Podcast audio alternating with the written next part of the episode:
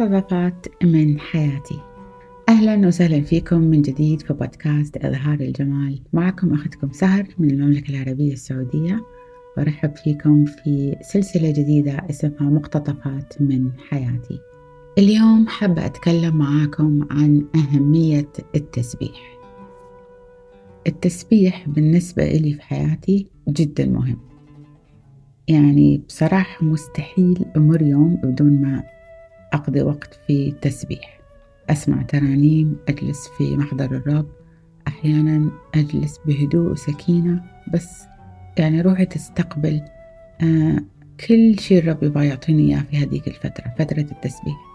أحيانا أحط ترانيم وأرنم بصوت عالي وأدخل في جو فرح سماوي عظيم. ففترة التسبيح والسكون في محضر الله هي مساحة روحية نستقبل فيها مجد الله على حياتنا. وهو المكان اللي المسيح يطلق فيه قوات عظيمة يطلق فيه مسحة على حياتك يطلق فيه أسرار الملكوت ويعطيك نظرة روحية تختلف كليا عن ما تراه عينك.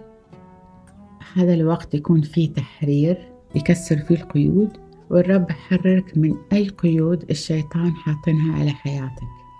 وأحيانا في شتات أفكار هذه الأفكار تتلاشى. أحيانا الرب في هذا الوقت يعطيك مفاتيح تنحط في إيدك لبناء ملكوت الله على الأرض. عشان ملكوت الله يأتي بقوة كما في السماء كذلك على الأرض. والمسيح في هذه الأوقات أحيانا يعطيك مفاتيح وحلول لظروفك الصعبة لمرضك لحزنك لضعفك. وصير هو المكان اللي تلتقي فيه بالمسيح باب السماء. أخي المبارك أختي المباركة يا ابن الملك ويا بنت الملك خصص وقت اجلس فيه مع المسيح.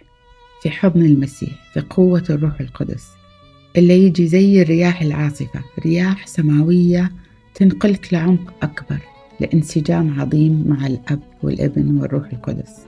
والكتاب المقدس علمنا أن الله بجلاله وعظمته يسكن في وسط تسبيحات شعبة. فلما ترنم اتأكد أن الله جالس في الوسط.